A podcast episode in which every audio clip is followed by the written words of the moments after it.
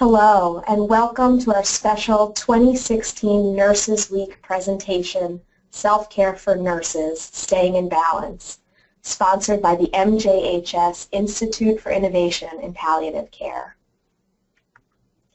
I'm Dr. Lisa Rosenzweig, a psychologist and MJHS bereavement coordinator, and I'm so honored to be presenting to you today in support of our nurses who do the difficult work of day-to-day -day care for our patients and families. Thank you for being with me today. So I have no financial disclosures to report. And today what we're going to do is take a little bit of a break. I know that nurses every day are doing such busy and intense work of care. And so I invite you today to just slow down a little bit to look inward to see what your own care needs might be. Today we'll be providing an overview of self-care. I'll be discussing the risks of professional caregiving and doing that work of caregiving for patients and families at end of life. I'll be describing the elements of self-care to help promote wellness uh, for you in your personal lives and in the workplace.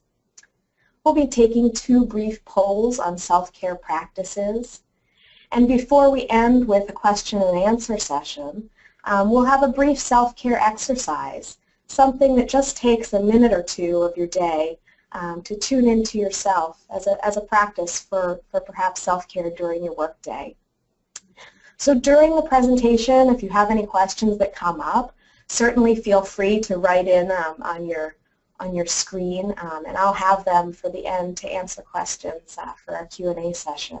I know that often by the end, and, and especially if we're doing a, a self-care relaxation exercise, may be difficult to shift set into that last piece. So if you have any questions throughout the, uh, throughout the presentation, again, feel free to write in. So what do I mean by self-care? So the World Health Organization defines self-care as the ability of individuals, families, and communities to promote health, prevent disease, and maintain health and cope with illness and disability with or without the support of a healthcare provider. I also like to think of this as what are the physical, emotional, social, and spiritual needs that I have that I need to take care of um, to be able to do that work of caregiving for others. And these other terms, vicarious traumatization, compassion fatigue, and burnout are some of the potentially adverse outcomes of doing work of care uh, that we need to be mindful of, to watch out for, and to do preventive work against. And these aren't the only potentially negative outcomes. There's also depression and anxiety, other mental health issues, uh, difficulties in social relationships, and those kinds of things. But these are the ones I'll talk about briefly just to introduce you to the ones that, that we think of as, as specific to the work of, of caring. So vicarious traumatization. This is a stress response to indirect and repeated exposure to other people's trauma experiences and the effects of that trauma. It's characterized by avoidance, arousal, and re-experiencing, and parallels those symptoms of post-traumatic stress disorder that someone directly involved in trauma might experience. And this term we think of specific uh, to trauma workers. So this could be individuals who work in disaster areas. Um, this is also social workers, psychologists, other helping professionals that might be uh, exposed to the indirect um, traumas that people may experience. And we don't think of this so much in terms of nurses because nurses are actually exposed to direct trauma.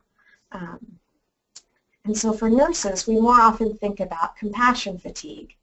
This is a stress response to the cumulative exposure to trauma, death, disfigurement, debility, and despair. Um, and so this is often the work uh, involved in palliative and hospice care. So again, this is something really to be mindful of for our nurses here today uh, in that field. It's characterized by that emotional and physical exhaustion, helplessness, isolation, uh, confusion, having a short temper or short fuse, feelings of resentment, and a reduced sense of, of personal accomplishment. Now, individuals who are experiencing compassion fatigue are still able to do the work of caring, albeit at a, a reduced um, capacity for it. Um, and this is thought of as specific to helping professions, not just nurses, but other helping professions as well. And burnout is a stress response to professional and occupational factors. So as opposed to the work of death and dying, um, this is the professional and occupational factors of the workplace, like your workload, uh, the degree to which you have institutional support, um, the functioning of the teams that you work in, and a sense of fairness in the workplace. So given that, this, this term burnout isn't specific to the work of helping professionals. It's really across the board in all kinds of job categories that people may experience burnout.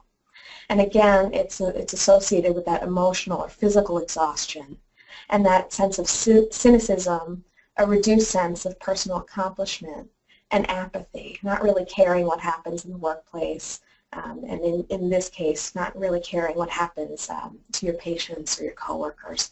This is a very difficult experience, burnout, and certainly something um, to pay attention to and, and to work to prevent.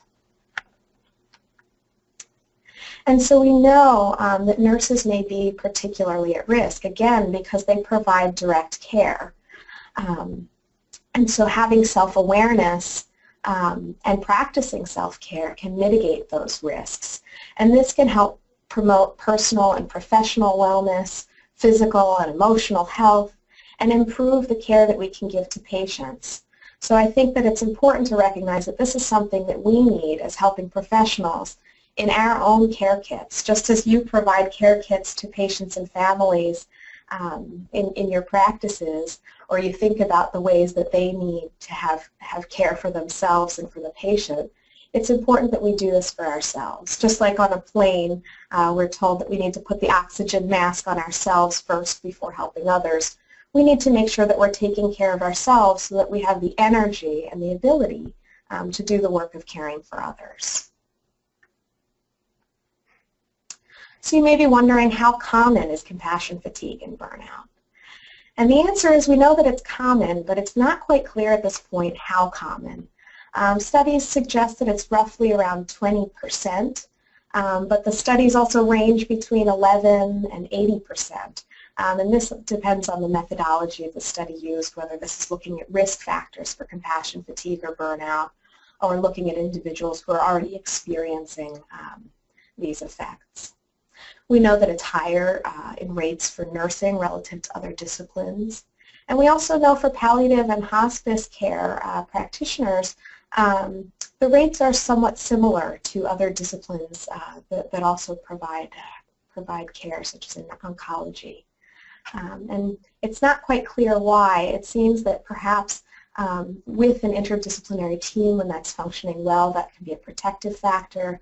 And also inherent in the work of palliative and hospice care is the expectation of death and dying, um, which can which can help support our being able to to prepare for that when we work in this when we work in this field. So what are some of the risks that we face in professional caregiving um, or, or, aspects of care that put us at higher risk for compassion fatigue, fatigue or burnout? We know, again, dealing with pain, suffering, dying, and death puts us at risk.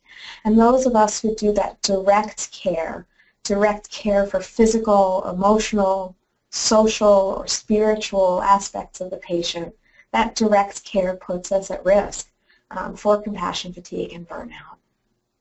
We also know that avoiding patients or emotionally distancing ourselves from patients puts us at greater risk.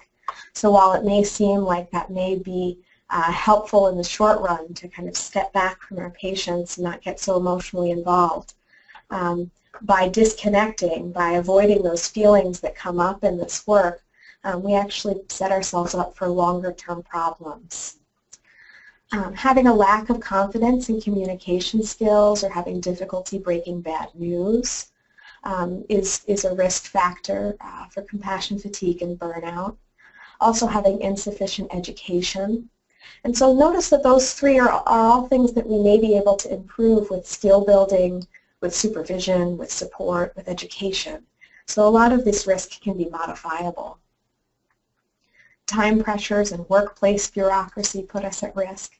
And certainly um, in every organization, this is an aspect of, of, um, of the framework within which we provide care. Um, so paying attention to those, helping modify them to the extent possible, and, and also learning to kind of live within them uh, to the extent we need uh, is an important part of, of caring for yourself and doing the work of caring. Um, interdisciplinary team conflict. Interdisciplinary teams can be very helpful, as I mentioned earlier, in buffering against the potential uh, risks for um, compassion fatigue and burnout. Um, but when teams aren't functioning well, when there's a lot of conflict that goes unaddressed, um, this can, can be an additional stressor. So protective factors, you know, what are some of the protective factors in professional caregiving or that we may our, ourselves have um, within us? Um, satisfaction or gratification in the work that we do um, can mitigate that risk. Um, paying attention to the meaning that we derive from our work and staying in touch with that is important. Having effective communication or practicing effective communication um, is helpful. Having a positive self-evaluation. Having support um, from friends and family, from coworkers, from supervisors, managers, from the institution at large is helpful. Having supervision when we need it having the opportunity for continuing education, such as attending webinars like this. And again, thank you for your participation today in doing work to help support uh, your own self-care. Um, having stable personal relationships, engaging in physical exercise and making use of leisure time, taking time, making time for relaxation. Um, and also these individual tasks of self-care, or team awareness of need for team care. Um, these prevention strategies are helpful um, in mitigating those risks for compassion fatigue and burnout. And we also know that individuals who work part-time as opposed to full-time are at lower risk for compassion fatigue and burnout. And so I invite you to think about creating a personal self-care plan um, you're used to creating care plans for patients and families, and you can use the nursing skills that you have to look inward and see what it is that you need um, to create a care plan for your own self-care. You know, starting with um, the question of what is my motivation for nursing? Why did I get into this field or into this particular organization or specialty of care? How do I stay connected with my motivation? practicing expanding that motivation um, so that each day when you come to work, you're connected with that. And then thinking about these physical, emotional, social, and spiritual aspects of your own needs. And these are the things that you're going to need to attend to for your self-care. And you may have noticed that there have been some photos of, of flowers here uh, on my slides, and there'll be more to come. And I, I have them there just simply to to be a reminder for self-care. This is one of the things that I do for self-care is pay attention to beauty in my natural environment. And these are photos that I've taken or some that my mother has taken in her own garden. Um, and so I invite you to think about um, ways that we have uh, that I'll present shortly, uh, but also ways in your own life that you pay attention to your own needs um, for your physical, emotional, social, and spiritual health. So physical, asking the question, how can I take care of my body? Noticing how your stress shows up physically. What are those body signs or symptoms of stress that you experience? Do you get headaches? Do you get neck or muscle tension, lower back pain?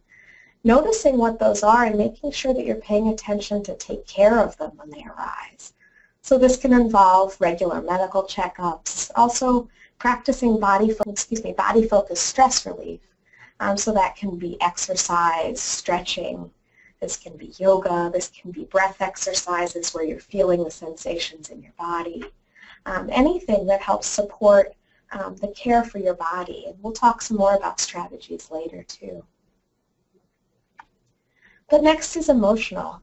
How can I take care of my mind?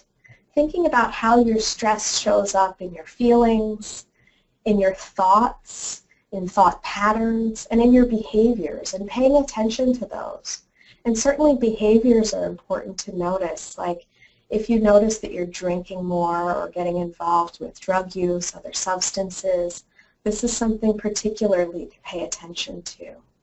Um, and, and getting help when you need it.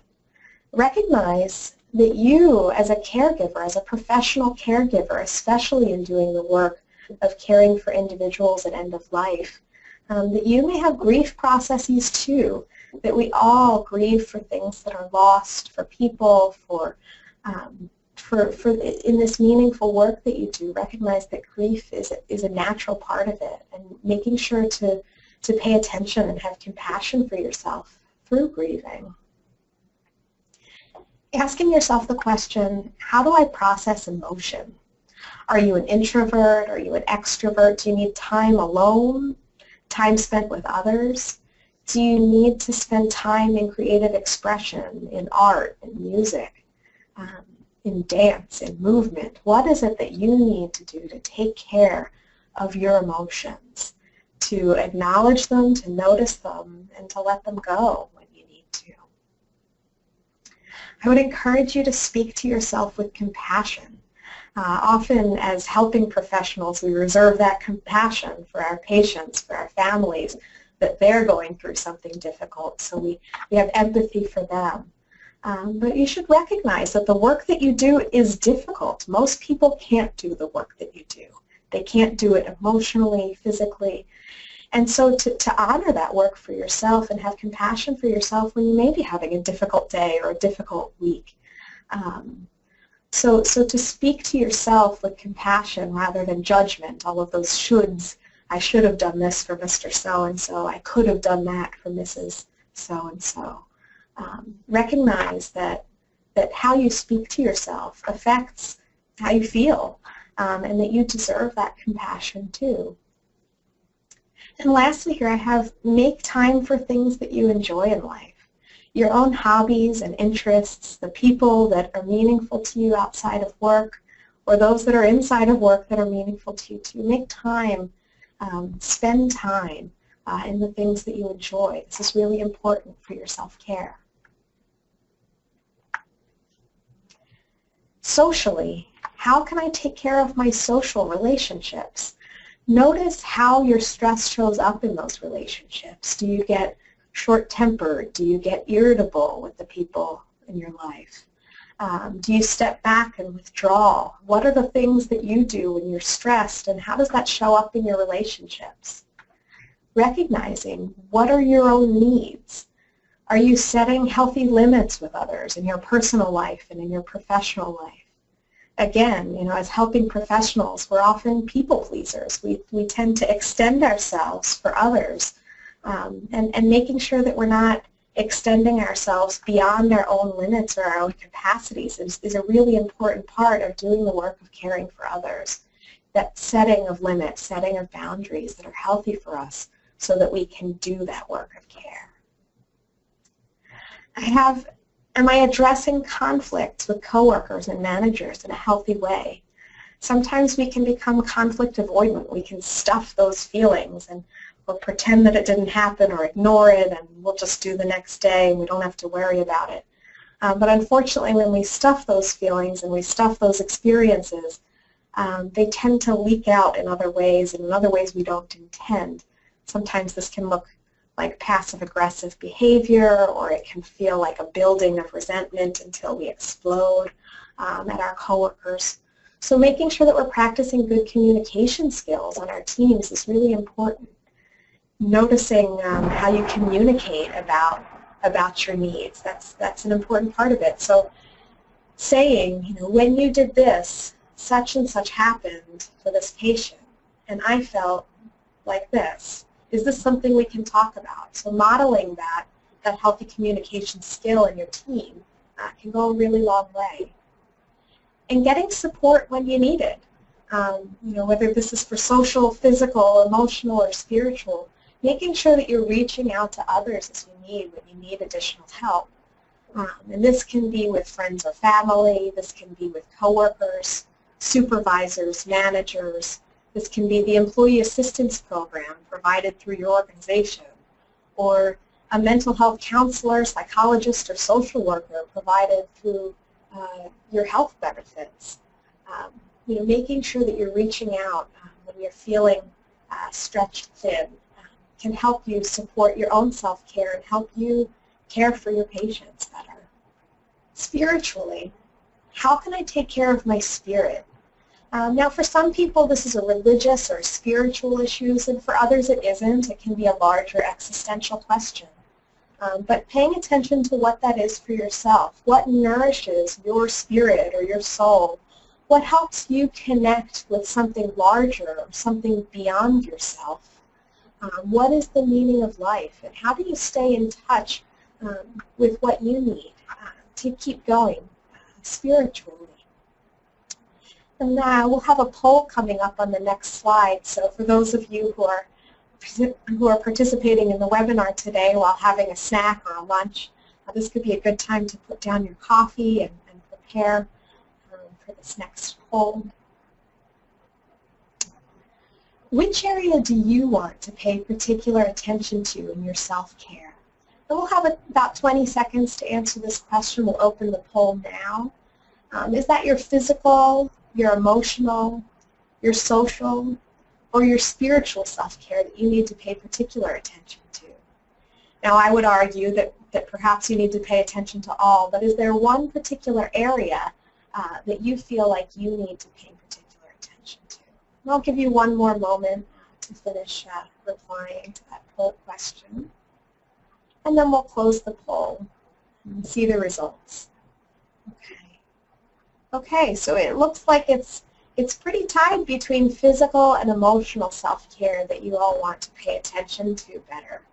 You know, thank you for for uh, for putting that out there and, and and kind of tuning into what you need and sharing that with me today.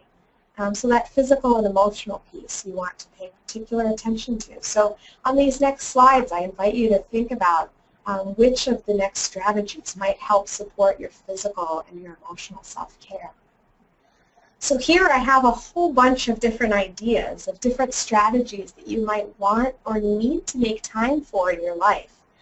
And these are things generally that we think of as, as outside of the work of your everyday work, um, things that you need to do in your time off um, to make sure that you're taking care of yourself so that when you come into work you're feeling renewed some of those physical or emotional pieces um, that we have here could be exercise or stretching, yoga and meditation. Um, the emotional piece might be supported by writing or journaling, doing creative work, um, taking time to use your vacation days. And I have some additional lines here that will also appear on your handout for you to write in your own strategies you know, thinking about what from each of these different pieces you might want to add or enhance in your life outside of work to make sure that you're taking care of yourself. And on the next slide, we're going to have another poll where we're going to kind of shift attention from that life outside of work to the life inside of work. How are you caring for yourself during your work day? And so I'm wondering, how much time do you currently spend on your self-care during your workday? And again, we'll have about 20 seconds to answer this poll, we'll open the poll now. Is that zero minutes, you're spending no time during your workday on your self-care? Is it about one to five minutes, six to 10 minutes, 11 to 20 minutes, or more than 20 minutes? How much time are you currently spending during the workday for Again, give you another moment to answer. And then we'll close the poll and see the results. It looks like it's a, a pretty even distribution between 0 to greater than 20 minutes. There's a whole lot of variety in how you're answering these questions. About 17% of you are spending no time at all uh, during your workday for self-care. And about 23% of you are spending greater than 20 minutes. And then again, it falls roughly evenly in between. Um, so thinking about how much time you're spending during your day, is there something that you need to increase during that time or to maximize or pay attention to differently? Um, and then the next slides, we'll think about how we can integrate self-care more uh, into your workday. Excuse me, and it doesn't need to take a lot of time, but it does need to take a bit of attention. So what are some strategies that you can use um, for self-care during your workday? I would encourage you to develop rituals or habits around self-care. Spending even just a brief amount of time to connect with something important to you. And I have some words up here, and some may work for you, some may not. Um, but thinking about what resonates for you. Do you need some time to connect with meaning and purpose, with a sense of grounding or centering, a feeling of peace or calm in your day? Or do you maybe need uh, three quarters of the way through the day to have a bit of time for energizing, to renew your energy, to get through that last push of the day? Um, thinking about what it is that you need and making sure that you're designing your strategies around that feeling. I would encourage you to combine your routine task time with self-care. And here are just some, uh, some examples of things that you are likely doing every day. And these things can be paired with a self-care task. So for example, for your hand hygiene, while you're washing your hands between patients, you can visualize uh, the stress or tension from the previous patient or the previous uh, activity kind of just releasing, rinsing off your hands with the water and, and observing it go down the drain, letting go of it so that you can be clean and ready for the next patient. Taking bathroom breaks, making sure that you're paying attention to your bodily needs. This is, of course, extremely important and unfortunately often neglected. Um, so making sure that you're taking the time throughout the day to keep yourself hydrated. Your cells need water. Um, take time to have water. This will increase your number of bathroom breaks, um, which I know can sometimes come at a time that it just doesn't feel like there's time for. Um, but making sure that you're paying attention to your bodily needs, taking care of them. And even just that one moment before you open the door to come back into your day, um, to take a nice, nice deep breath or a nice moment to just relax, release, let go, to be ready for what comes next. Same thing with documentation time. When you sit down um, to write your notes on a patient's case, um, you can you can take a few breaths to collect your thoughts, write out a note, and as you close that window, maybe even visualizing closing out that case to be ready for the next one. Um, to let go of, of the experiences and the feelings from that time to be ready for what comes next. Team meetings can be a great time for connection with your coworkers. Um, so taking a few minutes before uh, the team meeting or after the team meeting to talk with a colleague about a difficult case um, or to talk about a rewarding case or spending time talking about something entirely separate from your work. Um, taking a moment to just connect uh, with friends and, and colleagues at that time. Taking a lunch break making sure that what you're eating during the day is healthy for you, is nutritious. This is another way of taking care of your body. Um, and taking a lunch break, taking time to step away from the patient care or step away from other work responsibilities to nourish yourself can be profoundly healing. Um, and maybe, maybe during the week um, you're usually spending your lunchtime you know, in documentation or in reading up on an issue for a patient, um, in multitasking. We often spend our lunchtime multitasking. It can be an opportunity even just one time per week to single task, to just spend that time only doing what you set out to do, to eat your lunch. Or to spend some of those days during your lunch break um, or your dinner break if you're on the night shift um, to to do something that's enriching or supportive for your personal self-care. Maybe this is reading fiction while you're having lunch or, or enjoying a webinar such as today um, in, in taking time for, for education for your work, in, in doing something during your lunch um, that again is, is nourishing for your self-care. Travel time between patients can be an opportunity for self-care. For those of you who work in facilities, this is a briefer amount of time, but that might be time that you spend in your hand hygiene or in breathing out after you leave a patient's room um, and setting your intention for going into the next uh, patient's room. For those of you work, who work in home-based care, you may have a little bit more time uh, between patients. So when you leave a patient's home uh, and you're walking to your car or to public transportation for travel to the next patient, this could be an opportunity perhaps to take another walk around the block. Or if you don't have time for another walk around the block, just simply observing the nature around you um, in, in, that, in that interim period maybe you can look at some of the clouds as you as you walk uh, to your car or to the public transportation, um, or to to observe flowers that may be there um, along the walk. Um, you know, take that opportunity for something that you need. Entering a patient's home or room again can be a time to reconnect with your meaning or your purpose and why you got into this work and what you have to be able to provide for this next patient and family. Or during patient care, while you're spending time with a patient, there's nowhere else you need to be and nothing else that you need to do. So spending that time, you know, mindfully with your patients can be an important part of, of self-care too. And here I just have so many more strategies. And again, not all of these strategies will work for everyone. Maybe one or two works for you, maybe a bit more. Maybe you need to think up additional strategies uh, for yourself. And again, I have lines provided for you to write in your own thoughts. Um, but we'll go through each of these just briefly um, to think about trying them on for yourself. Is this something that might work for me, for me, even if it's not something I've thought of before? So diaphragmatic breathing. You may have taught your patients or your patients' family members diaphragmatic breathing for relaxation or for pain management. This is something that we can do for ourselves too. Kind of, we tend during the day to just breathe from this top portion of our lungs. Um, we don't get air all the way into to our full lungs, all the way into those bronchioles down at the bottom.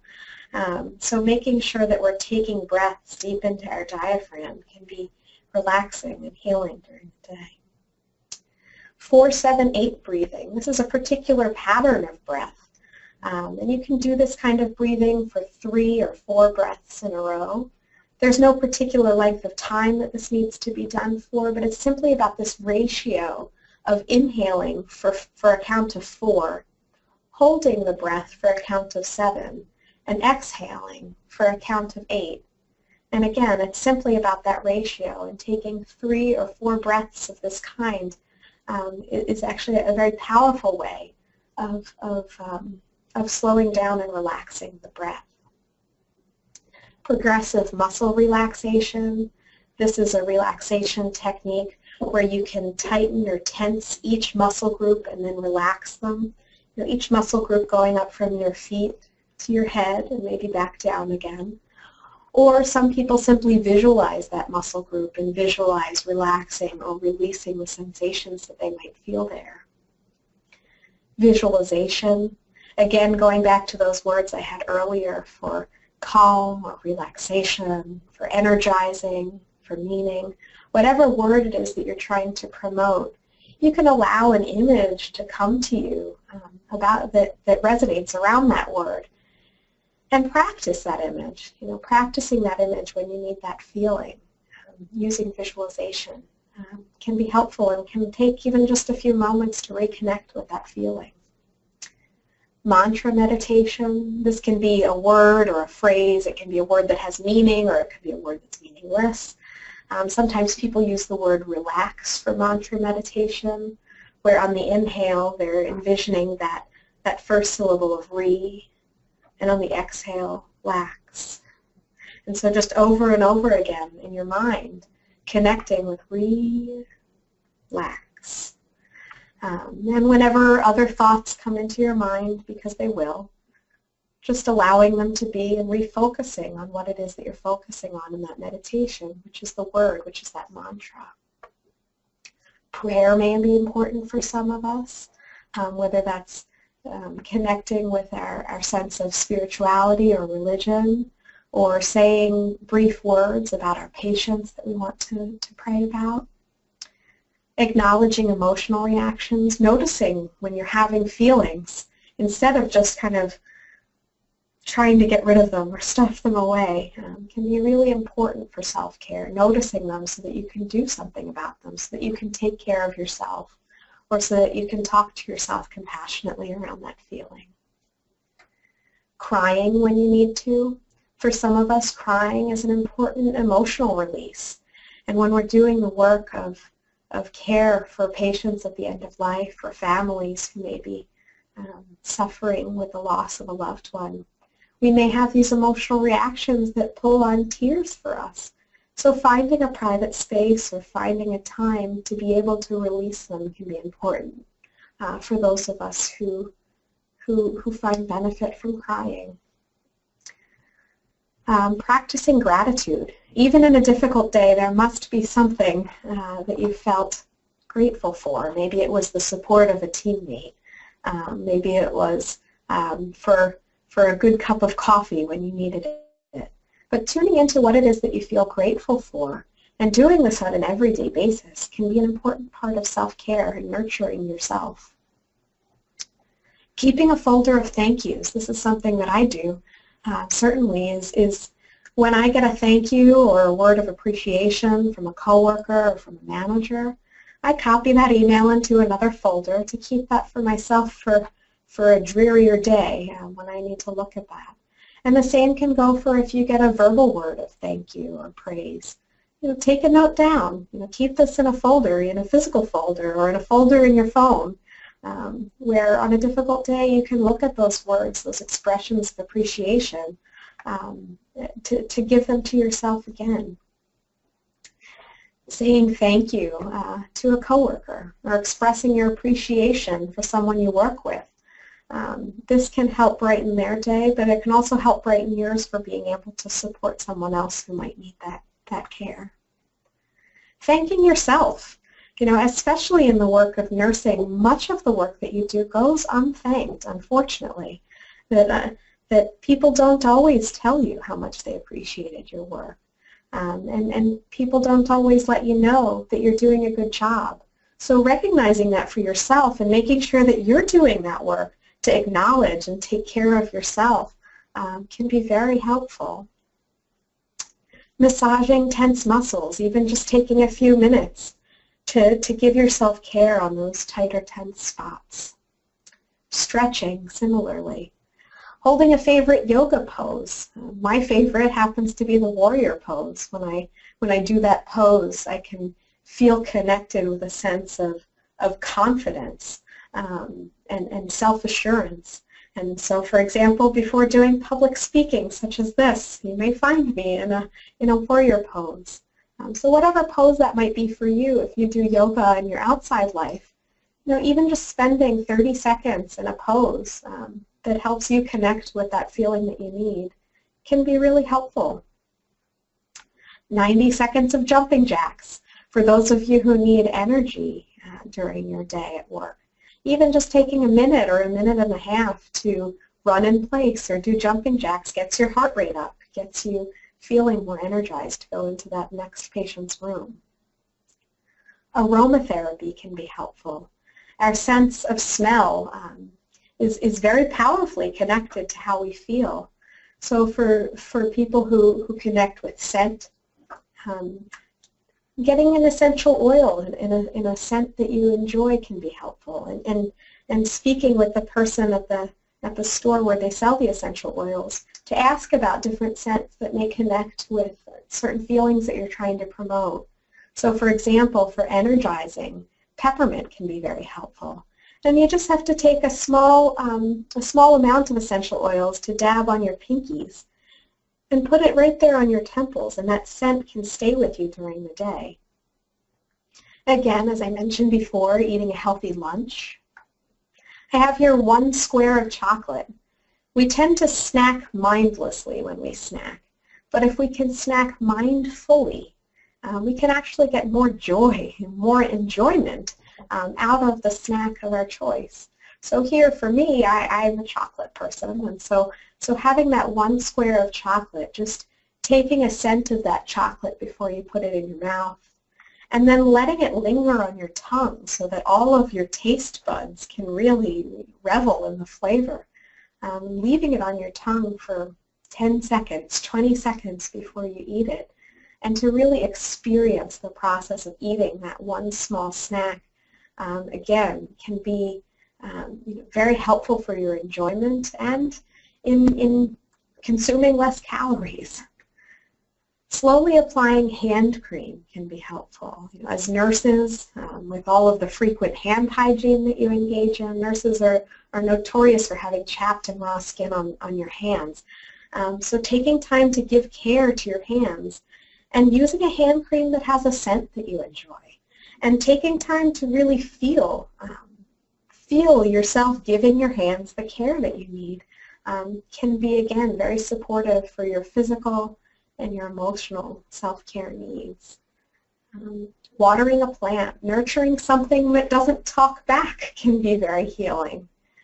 Um, observing the clouds, as I mentioned before, taking time to take a walk, discussing a case with a coworker, whether that's a difficult case or a meaningful case, laughing with your coworkers, laughing with your patients. You know, even though you're doing this work um, of of caring for individuals and families at end of life, they're still full human beings, and and it can help you both connect with your sense of humanity and meaning and purpose um, to share a moment of laughter together taking your sick days when you need them. You know, I myself am getting over a bit of a cold, and I certainly needed to take a sick day at the beginning of the cold to make sure that that I wasn't um, I wasn't transmitting my illness to other people who, especially in the work of nursing, may be immunocompromised. Um, but also to make sure that you're taking care of yourself so that you have the physical and the emotional energy uh, to come back to work when the time is right to care for others. And as I mentioned before, single tasking. And so then again, lastly, before we have our question and answer session, I have this 15 breaths exercise for us to do together. Um, so again, if you're having your coffee or snack, this is a good time to put that down. Um, and there are no particular rules for this. This exercise is simply taking 15 breaths. But I have some helpful tips on the side here that can help make the most out of this uh, relaxation exercise. You can have your feet flat on the ground. I'm shifting in my chair and you can too to find a comfortable position. And think of elongate an elongated spine.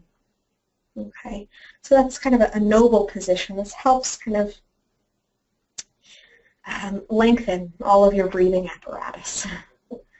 You can keep your eyes closed or softly unfocused in front of you. And taking a moment to set your intention, whether that's an intention for calm or peace, or just to have a break for these, these moments. You can allow for a soft belly. And notice if you're having any judgment around that and and let that go. And today it's simply taking 15 long breaths, and I'll take you through that. So with your eyes gently closed or softly unfocused in front of you, tune into your breathing. And begin to count your exhales. So in. And one. In.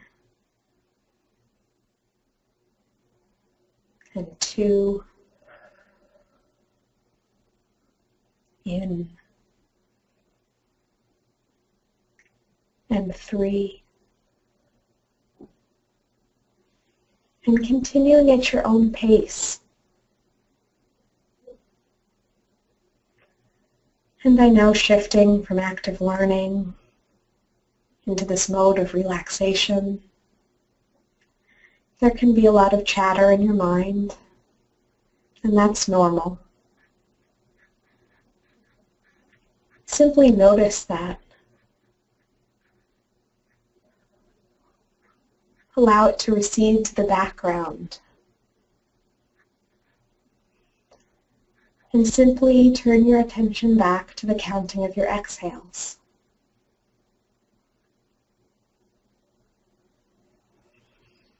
And physical sensations or sounds in the room or beyond. They may call for your attention too.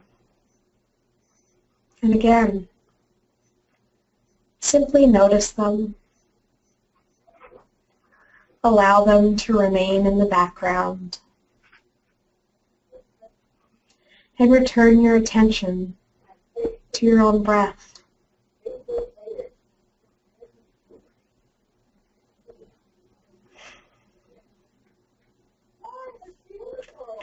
And finishing up that count of 15 in your own time.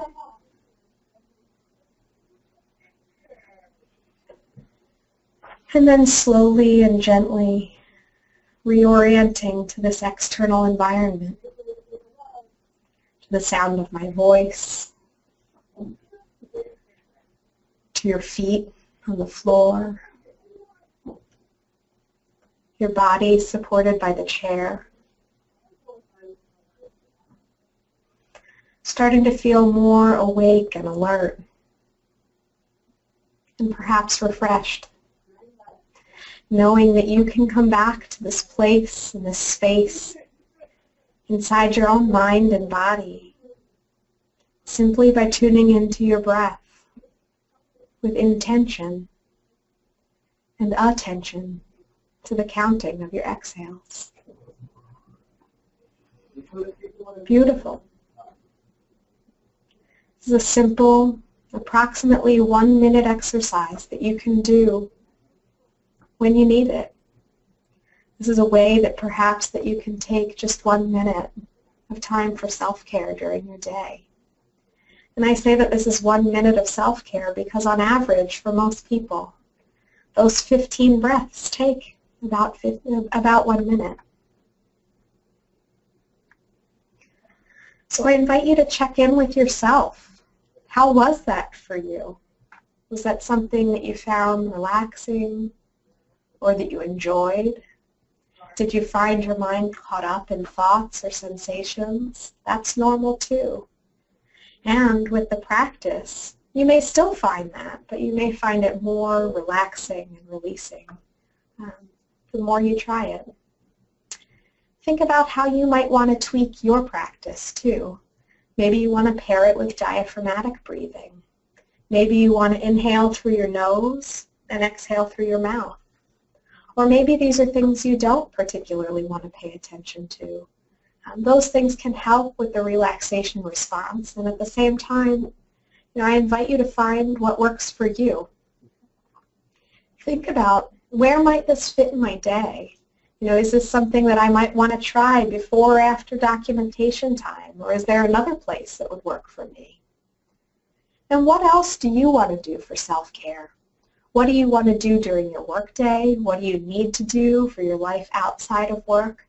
How can you take care of yourself so that you can continue to feel healthy and capable of doing the work of care for others? So thank you so much for your attention today. We'll have some time for questions and answers. I know, again, this is a moment of shifting between, between active learning and relaxation, and now some of your questions. So again, thank you for, for sending those in, and thank you for your participation in thinking about your own self-care today as you start to make that plan for self-care um, going forward. Let's see. So someone asks, if you're starting to notice feelings of compassion fatigue or burnout, what should you do? So I would say first it's important to, to, um, to have compassion for yourself through that time. Those feelings are difficult. They're difficult to notice in yourself. They can feel frustrating. They can feel angering. Um, and so noticing how you're feeling and having compassion for that um, is the first step. To engage with these kinds of self-care activities is especially important if you're starting to notice compassion fatigue or burnout. And then also, if you're noticing that this is something that you're having difficulty addressing on your own, and when it gets to that level of feeling that emotional and physical exhaustion, it's certainly helpful to reach out to others talking to others about what you're experiencing. You're not going through this alone. You know, as I mentioned, um, uh, roughly 20% of, of uh, nurses are experiencing compassion fatigue, and somewhere between 18, or I'm sorry, between 11 and 80% are, are experiencing something akin to compassion fatigue or burnout. So you're not alone in these feelings. So speaking with a coworker, a trusted friend, um, can be another first step. Talking to your supervisor or manager, or a supervisor maybe in another department, or speaking with someone from another discipline, like a social worker, a chaplain, or a bereavement coordinator can be helpful. And then that next layer, too, of, of speaking with someone from the Employee Assistance Program. Um, every major institution um, has employee assistance programs available. Um, so asking through your HR department uh, how to get in contact with your employee assistance program can be a way to do that. Also through your health care benefits. Um, there are mental health providers on every um, health insurance plan. And so that's social workers, psychologists, mental health counselors. Um, they can also be another layer of support um, in helping you think through how you're feeling, um, to maybe shift how you're feeling and create a plan um, for addressing these feelings so that you can either continue in the work that you're doing or maybe think about other ways to, to work in your life. Sorry, there's some grassroots, grassroots national discussion that a 12-hour shift may be taking a step back due to nurse fatigue and risk of errors.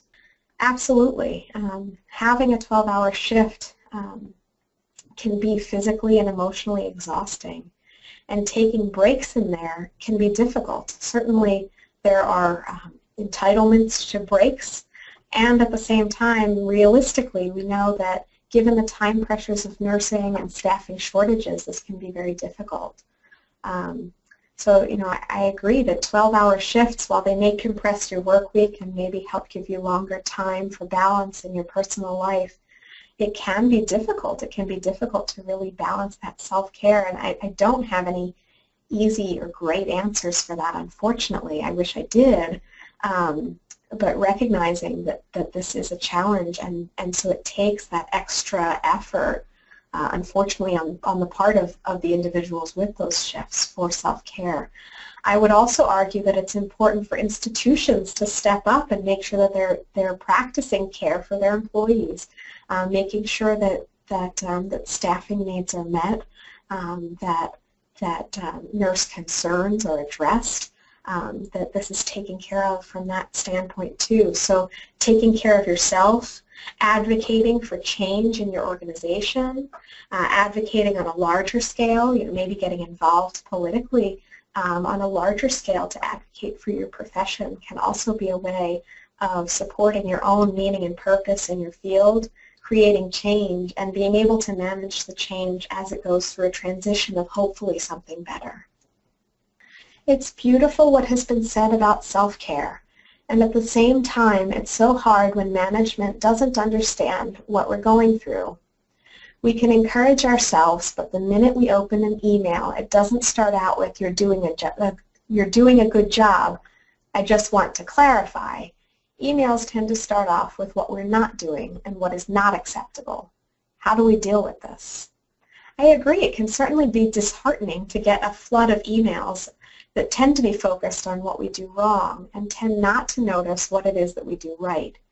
Um, so again, connecting with our own meaning and purpose, making sure that we, in having that communication with others, can pay attention to giving that, that gift of appreciation um, can help get that gift back for ourselves. Um, but making sure that we're taking the time to, to appreciate ourselves, um, to, to speak with our managers sometimes if needed about making sure that we're getting that positive feedback as well um, and, and supporting each other through it. You know, I think that having a week like Nurses Week um, is a time for organizations and for our, our society at large um, to spend a little bit of time to, to acknowledge the things that unfortunately don't get acknowledged in the everyday, the 365 days a year when nurses are doing an excellent job. Um, so, you know, having a week is important and helpful, and I'm, I'm glad to be a part of it and supporting supporting our nurses here. And I think it's also a reminder that in the rest of the year that we need to continue this work of appreciating our colleagues. Um, so thank you. And so, you know, just to, to wrap up, it's a reminder that this is a time to make sure that we're taking care of ourselves so that we have the time and energy to take care of others and to prevent potentially negative effects such as compassion fatigue and burnout, depression, anxiety, etc. And the things that we can do for ourselves are making sure that we're paying attention to and giving ourselves and each other care for our physical, emotional, social, and spiritual care needs. Excuse me, that's all the time that we have questions for. Um, thank you for your attention. And I just want to remind you um, that our next webinar in the regular MJHS NHPCO Interprofessional Webinar Series in Palliative Care will be Caring for Holocaust Survivors with Sensitivity at the End of Life by Toby Weiss, the Director of Cultural Sensitivity and Jewish Programming at MJHS Hospice and Palliative Care. And I also want to remind you to complete your webinar evaluations to help us in planning for our future sessions. Thank you for your attention today to me and to your own care needs. And again, happy Nurses Week. Thank you for all the work you do.